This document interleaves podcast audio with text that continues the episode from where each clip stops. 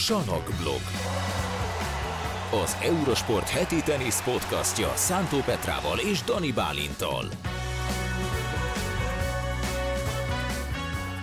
Sziasztok, kedves hallgatók, nézők! Szántó Petrával újra jelentkezünk a Salakblog Podcast-tel. A Roland Garros második heténél tartunk, és jönnek az elődöntők, úgyhogy ami az elődöntők előtt történt, most arról fogunk beszélgetni Petrával. Szia! Szia, Dani Bálint! Nagyon lendületes kezdés volt. Sietsz valahova? Vagy mi E, történt? dolgozok majd, igen.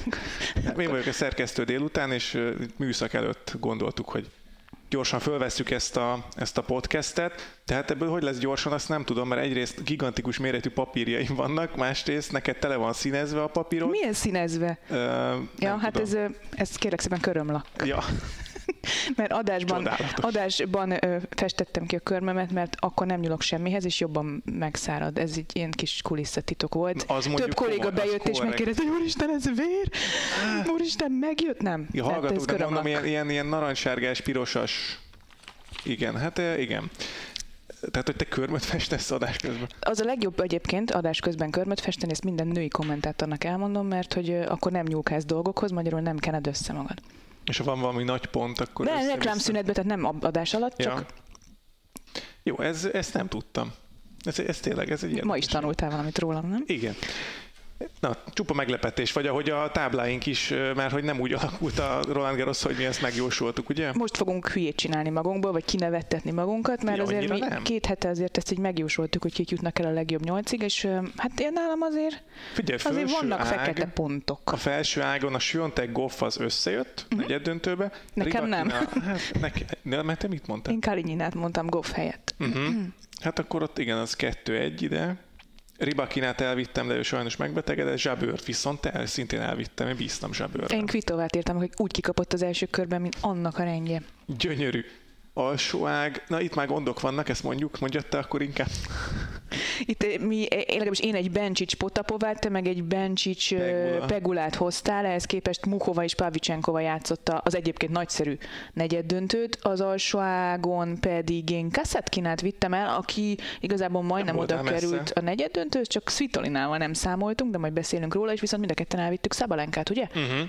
Uh-huh. Igen, én nekem Szabalánka maradt itt egyedül, úgyhogy a lányoknál annyira nem sikerült ezt eltalálni. A fiúknál hogy volt? Megint az alsó ágban előttem. Miért az alsó ágban előttem? Na, felső ág, Alcaraz, Cicipász, teli találat. Igen, ez így van. Hát, tovább ment a szemem. Én, én Djokovic Rubjovot írtam, úgyhogy igazából Davidovic Djokovic Fokina. Hacsanov volt. Davidovics Fokina Rubio. Ez Amúgy, nem volt egy ha, ha megnyeri az első, szerette valamelyikét, na mindegy. Nem volt egy teljesen elvetemült. Nem, azt szerintem se. De Djokovic nagyon jó. Nagyon jól játszik, szerintem. Uh-huh. Öm, alsó ág. Hát itt sincsen sok szín, amit eltaláltunk. R- Rune. Rúnét Ja, eltaláltuk, nem? Kasper Rudot kiejtettük mind a ketten, és úgy gondoltuk, hogy Tommy Paul fogja ezt a lehetőséget kihasználni, hát nem. Nem, nem az Nem. igazi. Rúd összeszedte magát, amikor kell. Én pedig egy Zverev Csorics mérkőzést vártam. Zverevet elvitted a szép. Én De- Sinert tippeltem. Uh-huh. Sinner is valami gigantikus meccsen kapott ki Altmaier-től. Így van. Csoricsot pedig megverte az az Ecsöveri, aki végül aztán Mhm. egy nagyon jó meccset játszott Zverevvel a negyed döntőben, abszolút megérdemelte, jutott el a nyolcig. Tehát igazából tulajdonképpen mondhatjuk azt, hogy vannak papírforma eredmények, és a legalább az álom elődöntő Novák Djokovic és Carlos Alcaraz között összejött. Igen. Benéztünk egy pár dolgot csúnyán, viszont voltak nagyon szép meglepetések. Erre mondják azt, hogy felemás. Talán Mhm, nem. Uh-huh. Azért valami, valamit eltaláltunk. Utoljára egyébként múlt szerdán beszélgettünk, Azt ugye? hiszem, igen. Az volt az utolsó Az első forduló az teljesen podcast. lement. Így van. Tehát azóta azért elég sok minden történt a Garoszon. Neked, neked mi az a pillanat, ami, ami így kiemelkedik? Nem is pillanat feltétlenül, hanem akár sztori, meccs, eredmény, ember, bármi. Hát sokan vannak Sokan vannak, egyébként. gondolom. ö, igen. Ö, Muhova egyébként nagyon-nagyon-nagyon szépen menetel ott az alsó ág tetején. Tehát a, azt ugye megtippeltük, hogy, hogy vagy talán láttuk, hogy megverheti Szakkarit, de hogy végigmenjen, azért az, azért az komoly. Igaz, hogy kiemelt, csak Begú volt az ellenfele utána, de hát ott van az elődöntőben Muhova. Megnyeri a Garoszt? Mit csinál? Mi lesz? Megnyeri a Hát, Garoszt? én a Pavicsenko elleni negyed döntőjét közvetítettem, és engem lenyűgözött az a az a komplett játék. Mats Wilander szokta mondani, hogy neki ő a kedvenc női teniszezője, mert no. hogy annyira, annyira mindene megvan, jó szerva, jó alapvonalütések, csodálatos lábmunka, és a keze, pff, hallod, fú, oly, olyan röptéi vannak annak a lánynak, gyönyörű. Nem tudom, hogy tud-e játszani majd az elődöntőben, vagy akár a döntőben úgy, ahogy játszott Pavicsenkova ellen, egy fáradt Pavicsenkova ellen, de az lenyűgöző volt ez a játék. Tehát ha láttál szép női teniszt, ami, amiben nem volt hiba, viszont volt benne ész, az, na hát ez Muhova. Igen, picit, Sionteknek is ilyen játéka uh-huh. van, ilyen nagyon-nagyon okos tenisz. Tényleg az, az a, az ész tenisz, nem tudom, nem erőtenisz, hanem a az eszével is játszik, variálja a játékot, egy nagyon-nagyon jó technikája is van, nagyon tényleg meggyőző volt, nagyon muhova. Igen, a másik oldalon viszont Szabalenka is meggyőző volt, pont egy, hát ennek a gyökeresen ellenkező játék stílusával. Tehát az erőtenisz. Erő, tenisz, az meg viszont szinte hibátlan volt Szabalenka oldalán, úgyhogy ez egy ilyen szép stílus párbaj az elődöntőben. Sontek pedig hát finoman szólva is meggyőző volt az elődöntőig vezető úton. Igen, és Goff ellen volt az első szedben ilyen, ilyen nagyon jó nagyon, nagyon olyan érzésem, hogy, hogy mikor lesz az, hogy valaki talál valami ellenszert Siontekre ezen a Garoszon. Az az igazság, hogy szerintem ez kell Siontek is. Lehet. Tehát, hogy, hogy legyen egy, egy rossz napja, amikor úgy nem megy neki a játék.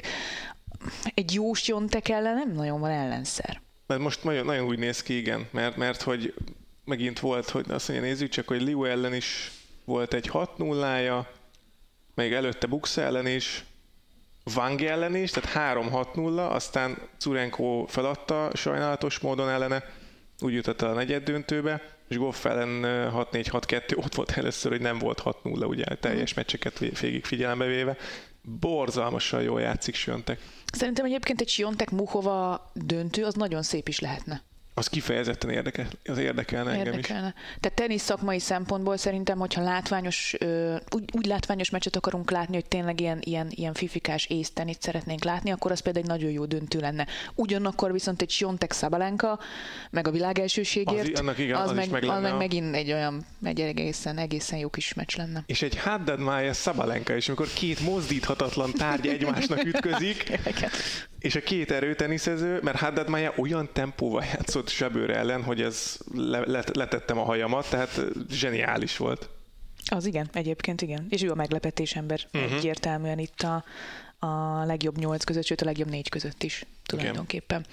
Beszéljünk még egy picit Svitolináról, mert azért az ő története uh-huh. szerintem egy nagyon extra történet, és bár mind a ketten elfelejtettük őt sokáig elvinni, de valójában azt bizonyította most itt ebben az elmúlt hát igazából három hétben, hiszen ő a Strasburgi tornagyőzelemmel melegített a Roland Garrosra, hogy nem csak, hogy ott folytatta, ahol abba hagyta, amikor várandós lett, hanem hanem még egy, egy jobb teniszező is lett Svitolinából. Nekem régen egy picit az volt az érzésem vele, hogy jó, egy nagyon stabil teniszező, de ilyen kimozdíthatatlan az alapvonalról, és ez, ezzel hosszú távon nagyot nem fog nyerni majd, főleg, hogyha ilyen akkor azt gondoltam, hogy ilyen esbártik meg igazsiontekek veszik át a női tenisz feletti uralmat, akkor egy Svitolinának nem nagyon jut majd igazán nagy eredmény. De nem tudom, hogy ez a, ez a a babavárás, meg a, a szülés miatt, vagy, vagy bármi más miatt, ami, amin átment az elmúlt másfél-egy évben a Svitolina, de hogy valahogy egy kicsit vagányabb és agresszívebb teniszező lett a pályán, és felszabadultabb, és ezt nagyon sokan mondták a szakértők közül. Igen, a felszabadultság az jó Nyilván, hogyha tehát te szültél egy gyereket, akkor utána valószínűleg már nem az a legfontosabb, hogy akkor most ezt a fonákot outra ütöm, vagy nem, és ez, ez szerintem rengeteg felszabadultságot és szabadságot adhat egy, egy női teniszező kezébe, gondolom én. Igen, igen, itt a, ugye az, hogy Svitolina ukrán, és ezt, ezt ő is mondta, hogy azért neki van egy ilyen mini küldetés tudata azért van ilyen szempontból, hogy most ugye ott borzalmas állapotok vannak, és szeretne a teniszével is, meg a játékával is valamiféle boldogságot adni az ukrán embereknek. Tehát ez is hajthatja adott esetben, amellett, amit most itt elmondtál, igen, hogy hogyha a, valahogy, valahogy azt lehet megfigyelni, hogy a, a családos teniszezők, meg ahol most jött a baba, picit, nem picit, nyilván teljesen átformálja a személyiséget is, vagy nem tudom, Medvegyevnél is azt lehetett érezni, amikor apuka lett, hogy ott utána még annyira nem működött, Nadalnál ugye nem tudjuk, mert alig játszott azóta, de hogy, hogy van, van egy ilyen tendencia, igen, a lányoknál, fiúknál is, hogy, hogy megváltoznak a prioritások picit, és, és Svitolinánál is ész, észlelhető ez. Abszolút így van, és egy, egyébként egy jó formában lévő Svitolina, aki egy kicsit agresszívebben is teniszezik, valószínűleg kell is a női tenisznek, vagy a női tenisz élvonalába, ahova ezek szerint tényleg 7 hónappal a szülés után is vissza lehet jönni, ami szerintem egy brutális, döbbenetes. Tehát, hogy így történet, október 15-én szült, és most meg itt volt a negyed döntőben, és ott sem volt esélytelen a világ, világ jelenleg egyik legjobb játékosa ellen. Tehát ez mi már? Igen, nagyon kíváncsi leszek, hogy mire lesz képes majd most a folytatásban nyáron. Mert lehet, hogy csak most jött ki neki a lépés, de hogyha ezt tudja hozni Svitolina, hm. akkor az, az nagyon rendben lesz. Uh-huh. Mi történt még a lányoknál? Hát, ezek voltak a legfontosabb dolgok. Beszéljünk a fiúkról, nem? Mert... Uh... Hogy legyen egy ilyen uh, vegyes páros megszakítás? Ó, legyen. És akkor úgy, úgy kanyarodunk át? Uh-huh. Mert hogy ugye biztos olvastátok, vagy ha nem is olvastátok, hallottatok róla, hogy volt egy női páros, akiket kizártak, mert hogy a japán Kato eltalálta valószínűleg vétlenül, vagy véletlenül az egyik labdaszedő kislányt, és ugye emiatt szabály szerint leléptetés jár, hogyha ha a játék, játékon kívül történik ilyesmi, és nem is tudom, hogy mikor volt ez térfélcseré, vagy valami, lab, valami game végén talán oda ütötte fonákkal a hálótól a labdát, és eltalálta, és leléptették őket, de így az egész internet, meg mindenki így fel, felállt egyből, és mondta, hogy de hát ezért nem kellett volna, teljesen vétlen volt az egész. Most ez jó döntés volt, vagy nem volt jó döntés? Mindenki erről beszélt, majd most Petra megmondja. ez egy nagyon szoktuk mondani ezt a szót, hogy borderline dolog volt szerintem egyébként. Jössz jó döntés. A szabály szerint igen, helyes döntés született. Tehát a szabály úgy szól. Ez a szürke zóna. Igen. igen. Labdameneten kívül, de ha beleütsz a labdába, és ez a labda eltalál bárkit, aki a pályának a része, tehát vonalbíró, vezetőbíró, labdaszedő, ellenfél, vagy a nézőtéren bárki, akkor azért leléptetés jár. Tök mindegy, hogy szándékosan, nem szándékosan, dühből, nem dühből, véletlenül, nem véletlenül, de ha eltalálod, akkor azért leléptetés jár. Ez a szabály tisztán van. És akkor itt kell megállni egy picit szerintem, mert nagyon sok ilyet olvastam, hogy de hát állandóan ismétlitek azt, amikor Rafael Nadal pofán vágta azt a kislányt az Ausztrál Open-en. Igen, Ez játék az játék közben volt. Tehát az egy labdamenetnek volt, egy, egy ütése volt, egy adogatás-fogadás. Nagyon fontos különbség, hogy itt labdameneten kívül van. Tehát amikor vége a gémnek, és te odaadod a labdádat a labdaszedőnek, mert térfélcserére mész, akkor nem ütheted meg, nem ütheted rá. Kétségtelen, hogy Kátónak semmi ilyesmi nem célja nem volt, sőt, ő valószínűleg segíteni akarta azzal, hogy a labdaszedő felé ütötte a labdát, hogy a labdaszedőnek könnyebb dolga legyen. Aki ugye nem arra nézett, hanem befele nézett a mm. pálya közepére, és ezért az oldalról jövő labdát csak a végén látta meg, amit pont arcon találta, azt hiszem. Igen. E, tehát mm, a szabály nagyon szerint ez egy nagyon volt. szerencsétlen szitu, a szabály szerint ilyenkor nincs más lehetősége a vezetőbírónak, és nem lehet ilyenkor mérlegelni. Talán ez a, ez a fontos, hogy most ez szándékos volt, vagy nem. Mert nyilván Novák Djokovic sem szándékosan talált el a vonalbíró torkát azon a bizonyos Carreño Busta elleni US Open mérkőzésen, még akkor is, hogyha ő egyébként kifejezetten dühből ütötte el a labdát, az látszott, de nem szándék, nyilván nem szándékos volt, de a szabályok szerint ott is leléptetés járt, meg itt is leléptetés járt. De ez egy szürke zónás dolog. Ez pont, Tényleg. igen, ez, ez, ez, ez nagyon határeset. És nem tudom, hogy mert ugye ez pont olyan, ami az, a Munárnál beszéltünk erről valamikor. Munárnak volt egy ilyen valamilyen mm-hmm. Volt egy pár ilyen szitu egyébként. Sztoria. És hogy, hogy ha, ha odaadod a lehetőséget, hogy a, a bíró mérlegeljen adott esetben, hogy most szándékos volt, nem volt szándékos, akkor, akkor előbb-utóbb ebből még nagyobb problémák lesznek. Így mert van. hogy azt mondod, hogy nem volt szándékos, akkor most kidönti el, hogy szándékos volt-e, és így oké, hogy valamikor lehet látni a szándékosságot, amikor mondjuk düböl valaki, csak mondjuk akkor most arra is külön szabályt, hogy ha, ha düböl ütöd, vagy nem tudom, most ez teljesen... Az, hogy, hogy tudod igen mérlegelni, hogy düböl ütöd. Olyat láttunk már, hogy valaki dühből elütötte a labdát, de mivel nem talált el senkit, mert így ment el mellette a labda, ezért nem léptetik le. Ha picit arra megy, le, leléptetik. Tehát, hogy ez egy ilyen nagyon furcsa dolog. Te például mit csináltál volna? Ebben a helyzetben? Hát, nem tudom, e, itt, itt most pont azt érzem, amúgy, mi ellen beszélnek. Tehát itt, itt most én ne, én, én itt nem léptettem volna le. Tehát itt, itt pont meghoztam volna egy olyan döntést, ha, ha egyáltalán van ilyenre lehetősége egy székbírónak, ezt nem tudom pontosan, hogy mondhatja azt, hogy már pedig én hatáskörömnél fogva, akkor mondhatok, vagy a supervisorral egyeztetve, vagy bármi ilyesmi, hogy gyerekek, ne vicceljünk már. De egyébként a másik rész az meg az ellen, ellenfél páros, tehát hogy nem mondhatod azt, amikor megadsz egy pontot a másiknak, uh-huh, nem uh-huh. mondod azt ilyen helyzetben, hogy láttam, hogy nem úgy ütöttem, meg most oké, hogy nem tudom, euró ezrek forognak kockán, meg megélhetés, meg ilyesmi, de szerintem ez bele, belefért volna a fair play-be, hogy azt mondják, hogy nem már. De egyébként, ha ők mondhatják azt, hogy hát, ha a szabály szerint le kell léptetni a helyzetben egy ellenfelet, te mondhatod azt, hogy de ne léptessék le, mert én hát ez ugyanaz, játszani. mint amikor ugyanaz... megadod a pontot, nem?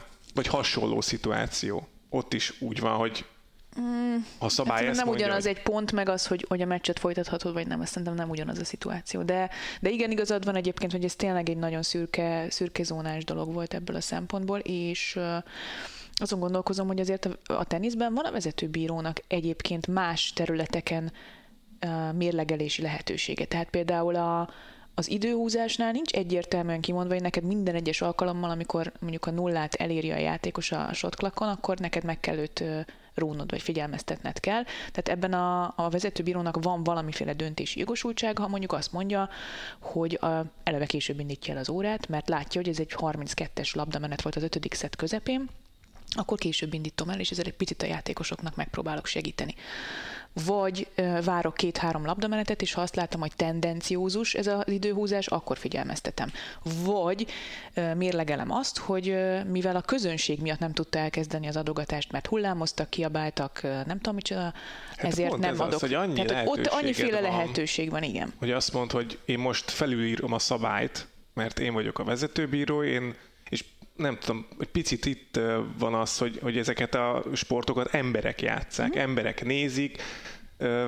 Ha kivesszük az emberi faktort ezekből a sportokból, akkor, akkor az nagyon rideg lesz szerintem, vagy ilyen nagyon steril, mondjuk. Tehát ez, ez, ez nem egy olyan dolog szerintem, ami ilyen ilyen botrányos lett volna, hogy azt mondja Jó, a vezetőbíró, hogy... Akkor meg kell kérdezni, vagy meg kell fordítani a kérdést. Szerinted akkor Novák Gyokovicsot le kellett volna léptetni ebben a helyzetben? Vagy tényleg le kellett volna léptetni? Hát igen, tehát igen, pont, hát meg most visszakanyarodunk arra, ami, ami tehát nem az igazságot akarom itt most megfejteni, tehát igen, az megint egy ugye, tök másik eset, más szituációban volt, és akkor ott megint az, hogy akkor minden esetet külön meg kell vizsgálni, és a vezető bírónak a személyére, a döntéshozatali képességére kell bízni, hogy most ott mit ítél. Nem tudom, hogy le kellett volna léptetni Gyokovicsot. Őszintén mond, szól. De, de ha a szabály így szól? A szabály Igen. így szól, hogy te, és a szabály abból a szempontból szerintem ebben a ebben a, ezen a területen szigorúbb, mm, hogy ugye ez majdnem minden sportágban így van, hogy a bíró az szent és érthetetlen. Tehát a bíróhoz te nem nyúlhatsz hozzá. Sem fociban, sem... Ez veremet uh, jó, hogy leléptették a Acapulcóban. Azzal nem tudok vitatkozni. Hát, de, de hogy ez ugyanaz, tehát a, a bíróhoz te nem nyúlhatsz hozzá. Tök mindegy, hogy véletlenül, nem véletlenül, nem tudom hogyan, ez, ez, ez le van írva, ez a szabály. Te, amikor a labdádat elütöd játékon kívül, akkor figyeljél rá, hogy nem találj, nem, ne találj el senkit. Ez ez, ez, elvár, ez, jó, ez jó elvárás, vagy valid elvárás.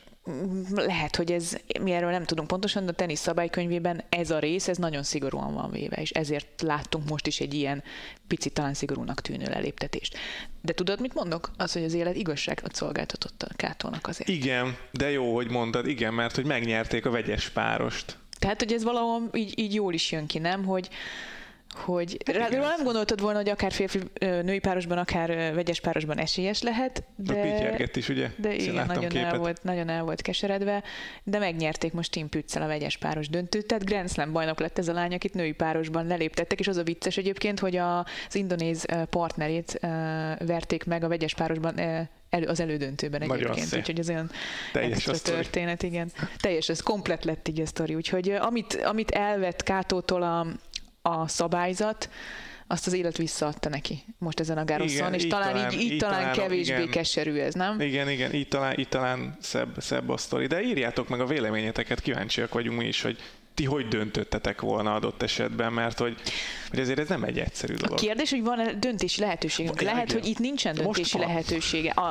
A né- a most van. vezetőbírónak, érted? A, tehát ha mindenkit mondjuk káromkodásért figyelmeztetni kéne, akkor... Akkor Andy nem akkor, de akkor meccsenként itt 87 ilyet hallanánk, nem? Tehát az most Igen. az, hogy belekiabálod magadnak, meg az közönségnek az, hogy fuck, vagy az, hogy ö, térfélcserénél elkezdesz Kirios osztani, Kyrgios, a üveget a szék, székbírónak a székét, és azt mondja, hogy kicsúszott a kezemből.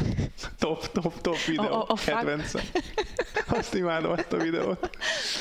És ott mondja, és elhiszi, és mondja, hogy csak kicsúszott a kezemből. Hát most mi, mi? Na, nehogy már figyelmeztesse, kicsúszott, és fog, és izomból oda dobja. Ez Washingtonban volt, azt hiszem? Ö, Valahol Amerikában, azt hiszem. hol nem volt ilyen neki. Na de, kanyarodjunk vissza Európára, és ha már döntési helyzet, meg, meg botrányok, akkor Fritzről beszéljünk egy picit. Ú, na az kemény volt. Mert hogy én ott olyan ideges voltam. Mármint mire? Kire? A nézőkre. Ugye, én is. Na miért volt ideges a nézőkre? Most nem, nem én akadok ki, most akadják ki te. Ritkán szoktam kiakadni, várjál. Miért voltam ideges a nézőkre? Bunkók voltak. Hát most- Igen. Tehát, hogy az egy dolog, hogy szurkolsz a hazai játékosnak. Az egy dolog, hogy ha az ellenfél a hazai játékos ellen rámutat egy nyomra, akkor kifújulod, oké. Okay belekiabálsz néha az első szervájába, ez, ez, ez mindenhol így van. Tehát ez nem, most ne, ne húzzuk rá ezt a franciákra, Nem, nem, nem, mert ez. Tehát hogy amit, igen, nekem ez, ez nem tetszett, és az, amit Daniel Medvegyevvel csinálta a New Yorki közönség a Djokovic elleni US Open döntőben. Ez a kettő volt az, amikor szerintem olyan szinten túlment a határon a közönség, hogy ott ki kellett volna üríteni a stadion, de nyilván ilyet nem lehet csinálni. Szerintem ez, ez tehát, hogy ez bunkóság volt, amit ők ott csináltak. Tehát ezt nem érdemelte se Fritz, se senki más. Arról nem beszélve, hogy Taylor Fritz egyébként kusban tűrte ezt végig. Teljesen. Igen, rezignált. Aztán a végén, Hú, a végén az belőle. kiszakadt belőle, de azt kell mondanom, hogy én, Kiből nem? nem hiszem, hogy én, én szerintem ennél sokkal-sokkal gázosabb módon viselkedtem volna. Szerintem, amit ott csinált Fritz a végén, ezzel a, Mutogatta, hogy csönd, igen. az, az a legkevesebb volt, amit ebben a helyzetben csinálhatott. Hogy Na, te miért voltál kell, mi, mi, mi, az, amit el kell viselni egy ilyen sportolónak? Ez, ez, itt a, ez itt a kérdés, hogy amit, amit ugye Medvegyev elkezdett már, és múltkor nem beszéltünk róla, de hogy, hogy az, hogy te lehívod a székbírót, és megnézeted a nyomot, és kifújolnak, ez, ez nonsens. Tehát oké, hogy nem mindenki érti a teniszt, aki ül a lelátón, és valaki csak tényleg kimegy szurkolni, meg hangulat, meg mit tudom én, de és akkor Medvegyev próbálja őket csöndre inteni, hogy és addig ő nem játszik, és akkor jó, akkor figyelj, akkor ennyi volt. De hogy, hogy az, hogy tényleg ilyenekért kifújolni, meg, meg tehát, tényleg olyan bunkon viselkedett a francia közösség bunkon.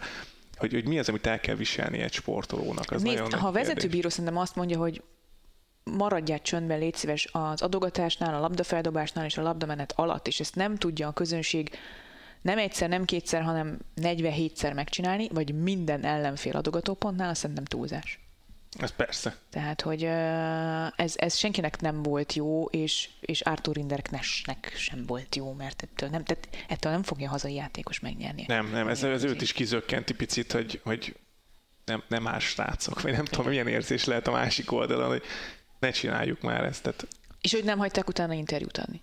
Ami, Igen. ami értem, az már egy reakció volt a, Hát az, igen, az ünnep, ünneplésre, amit Pritztől látunk, de az is egy reakció volt a közönség viselkedésére, tehát ez ott már egy ilyen összetettebb dolog volt, de szerintem ez Igen, alapvetően ugye hát ez, ez nagyon furcsa, mert hogy mondjuk foci meccsen, vagy nem tudom, valami csapatsportoknál ez szinte megszokott, hogy, hogy a nézők ilyen szinten is belenyúlnak. Teniszben egy picit itt- még megmaradt az az úri sport jellege, hogy, hogy itt, itt nem nagyon volt ilyen, vagy van ilyen. Olyan mindig van, ahogy mondtad is, hogy a hazai játékost tolják és segítik, és, de, de a, a, talán igen a Djokovic Medvegyeven volt ez talán először, amire én emlékszem, tetten érhető, hogy, hogy ott már ott már átment egy határon a dolog, és, és szerintem itt is átlépett egy határt a, a közönség, de az, hogy Fri, és pont Fritz, aki tényleg nem, nem, nem, nem mondanám, hogy egy Kyrgios, hogy direkt provokálja mondjuk az ellenfelet, vagy ilyesmi, tehát egy végtelenül szimpatikus sportszerű teniszezőről van szó. Nem tudom, nekem az, az nem tetszett most, igen. egyetértek teljes mértékben. Az, az, tényleg, az tényleg túlzás volt. Tehát ez egy dolog drukkolni valakinek, de még az is azt mondom, hogy dolog ellen drukkolni valakinek bizonyos határokig, Igen, egy szintig.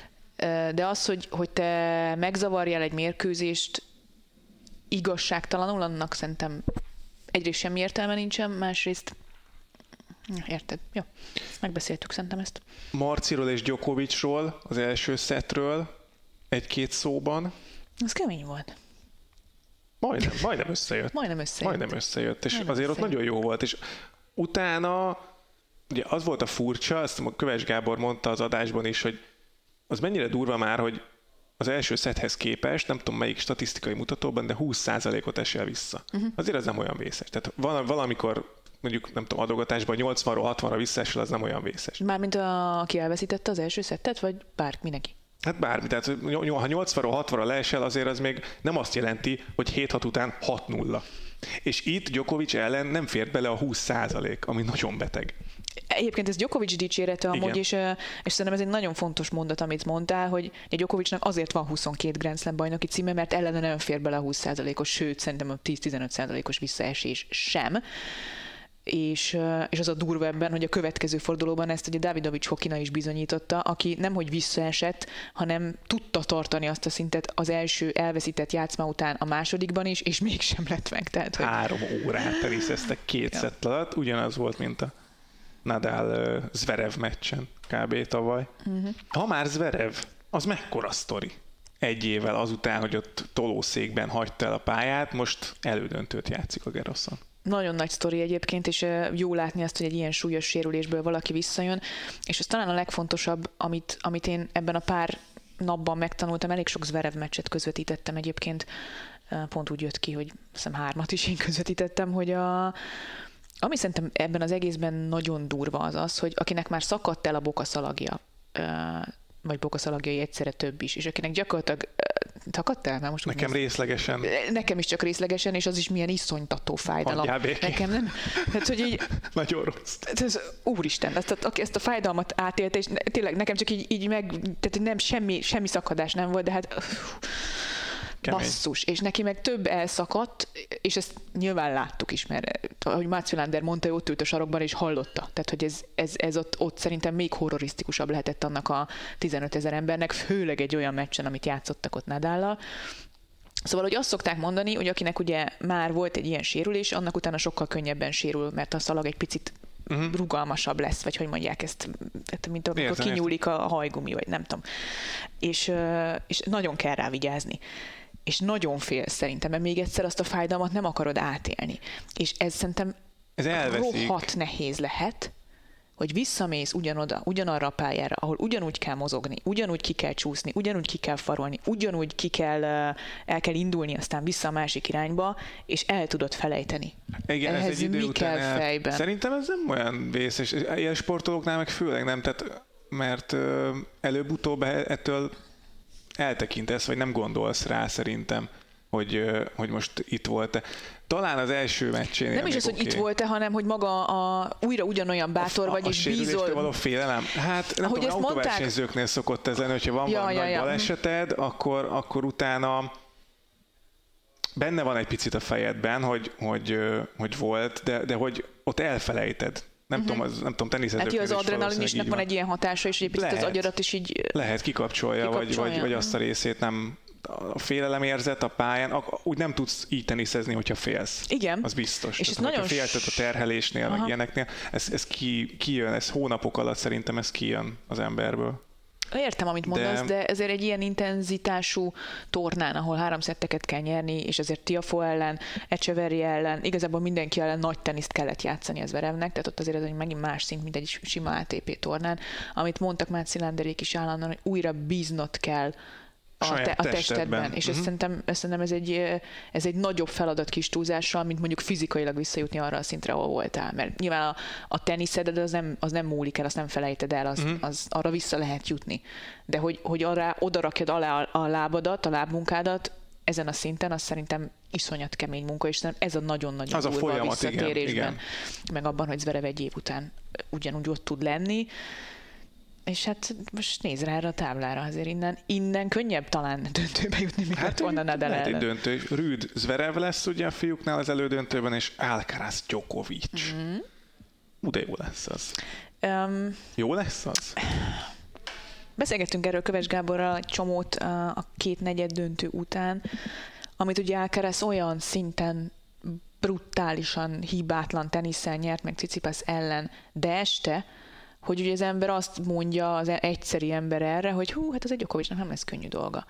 De azért az nagyon más körülmények között játszák majd azt, a, azt az első elődöntőt ugye délután. Mm. Nappali programban, gyorsabb körülmények között, ha jó idő lesz, ki tudja milyen szélviszonyok között.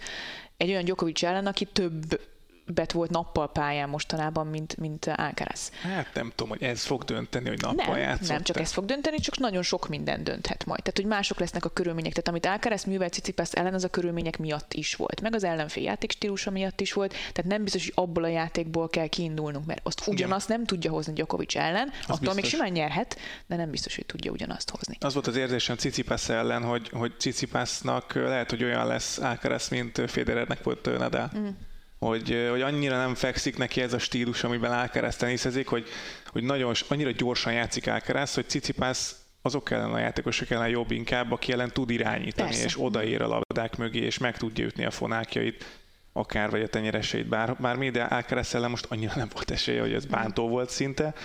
És ami még djokovic kapcsolatban, meg alcaraz kapcsolatban nekem eszembe jutott, az az, hogy Alcaraz sokkal könnyebben eshet pánikba akkor, hogyha nem működik valami Djokovic ellen, mint Djokovic Alcaraz ellen, aki megmutatta Davidovic Fokin ellen is, hogy három órán keresztül is képes lejátszani ezt a két szettet, és nem, nem esik pánikba, hogy most itt három órát kell játszani, mert, mert tudja, hogy neki voltak öt órás, öt és fél órás meccs, stb. meccsei, és megoldotta őket, és, és ő is bízik magában, és, és tud mihez nyúlni emlékben. Oké, hogy Alcaraznak is ott volt a tavalyi US Open meccse Sinner ellen, de, de egy picit ő, ő, szerintem ő sokkal jobban ez nem biztos, hogy sokkal jobban motivált, mint Djokovic, mert Djokovic nagyon meg akarja mutatni mindenkinek, hogy én vagyok itt a csávó, hagyjatok békén még egy kicsit, hagyj nyerjek még pár Grand Slam-et. Nem tudom, ez, ez nagyon sok mindenről dönthet szerintem ez a meccs a jövőre nézve. Vagy most akkor nem, nem te, te mondd ki, hogy generációváltás, vagy mit szoktuk mondani. Szerintem akkor is Carlos Alcaraz lesz az egyik legnagyobb teniszező, hogyha most Djokovic nyeri ezt a meccset, és aztán utána a, a Gároszt is, mert utána viszont már simán megnyerheti a Gároszt, sőt, simán meg is fogja szerintem nyerni a Gároszt, ha most megnyeri ezt a, az Alcaraz elleni meccset. De amúgy igen, értem, amit mondasz szerintem is uh, itt dől el az, hogy az a mérhetetlen tapasztalat és tudás és emlék, amiről te most beszéltél, az elége még ahhoz, amilyen kirobbanó tenisze van Carlos Alcaraznak. Mert mondhatjuk azt, hogy Alcaraz érte 16 évvel fiatalabb, mint, mint Novák Djokovic. Jézusom. Ami azért egy, valljuk be, nem egy generáció, hanem kis túlzással fia, kis túlzással fia lehetne. Igen, igen. Hogy hogy Djokovic tud nyúlni ilyen dolgokhoz, és ez iszonyatosan nagy tudást ad, akkor, hogyha az a meccs nem három szet lesz, hanem négy vagy öt. Uh-huh. Hogy hogyan menedzseli azt, hogyan menedzseli az energiáját, azt Djokovic annyira tudja. Alcaraz bármennyire is csodálatosan tökéletes teniszező, ha ott vagy a negyedik szedben break hátrányban, azt hogyan menedzseled? Elengeded? Ötödik játszma? Djokovic ezt pontosan tudja. Aki nyert majdnem hat órás mérkőzést Rafael Nadal ellen, az Ausztrál open vagy tök mindegy elveszített, az tudja, hogy mit kell csinálni a határ utáni határnak a határ utáni határán Igen, is. olyan helyeken volt, amikre más, amikre más nem emlékeztet, nem, nem ez... tudhatja, hogy az, mi, az milyen. Oké, hogy nagyon jól játszasz, ahogy mondtad is, de, de azt nem tudod megverni, hogy hogy ötödik órában mi, volt, az, igen. Mi, a, mi, mi van az ötödik órában? Igen. Ezt ketten tudják most már csak a mezőnyben. Na, nem tudom még mennyire számít a mezőnynek, de ez Djokovic. Igen, ezt ebben a jelenlegi Csak Roland Garros mezőnyben csak Djokovic tudja, de messze. Tehát ez olyan, mintha két, nem tudom, űrkilövésre váró astronauta lenne ott, és, és Djokovic már egy csomószor volt. Az első napod? igen, első napod, oké. Okay. Na gyerünk, mi lesz akkor? Tehát, hogy ez, ez igen, ez óriási különbség lehet. Tehát én nem, én nem tudom egyértelműen azt mondani, hogy Alcaraz csak azért esélyesnek számít, mert úgy elverte Cicipászt, ahogy elverte. Az mondjuk jó kérdés, hogy ha 5 órás meccs, akkor az mondjuk ott már kijöhet az, hogy Djokovic nem. Abszolút, tehát hogy a másik irányban is lehet fizikai különbség szerintem, de annak a menedzselése uh-huh. az viszont Djokovic fejében van meg. Igen, igen, igen. igen. Te nem igen. tudom. Te mi a tipped? Játsszuk le, vagy most már ne, csináljunk hülyét magunkból? Hát figyelj, legyen akkor egy végső tipp. Szerintem Siontek döntőbe jut, és Szabalenkával le fogja játszani a világ elsőségért a maguk mérkőzését. Um, hú, erre nem tudok mit tippelni, ezt átfordítom. Szerintem Rüd megveri Zverevet, bejut újra a döntőbe, és és te mit tippelsz? és leírod? Mm. Szerintem Djokovic négyben. Na, kimondtam. Hát bármint az az igazság, hogy nem tudok belekötni abba, amit mondasz. Ugyanezt a négyet mondtam én is. Jó, hát a Akkor Ugyanezt mondanám én is. Mindenki menjen um, a szerencsejáték ZRT-t. Haddad Mája és Alcaraz végső győztes. Tehát Siontek, Siontek, Szabalenka döntő lesz, és Djokovic Rüd. És akkor viszont Djokovic ilyen 23 nem? Nem, de amúgy hát mm. nem tudom. Nyilván én is a Djokovic Alcaraz meccsben vagyok a legbizonytalanabb, mert az, az... Hú, én azt mondom, lesz. hogy nem négy szet lesz, hanem öt. Öt szet lesz? Uh-huh. Lehet. Lehet. Arra minden, erre mindent el tudok képzelni. Minden, Három nagyon is, szoros szett valamelyik részre, de ha négyben nyer valamelyik, azt is. Ha ötben, azt, minden, ezt, itt mindent el tudok most képzelni. Nincs olyan forgatókönyv a fejemben, amire azt mondanám, hogy Na ezt, ezt erre nem számítottam. Egy ilyen Bias Monfils, igen, tehát egy 0-4-ről visszajössz Djokovicként a döntőszedbe, azt nem látom. De ja, úgyhogy ez lesz, és hogyha vége a tornának, akkor majd jövünk egy uh-huh. értékelő podcasttel Petrával. Addig is azonban elköszönünk, ugye? Nincs már, nincs már benne semmi. Annyi minden van bennem, de majd ezt jövő héten megbeszéljük. Jövő héten megbeszéljük.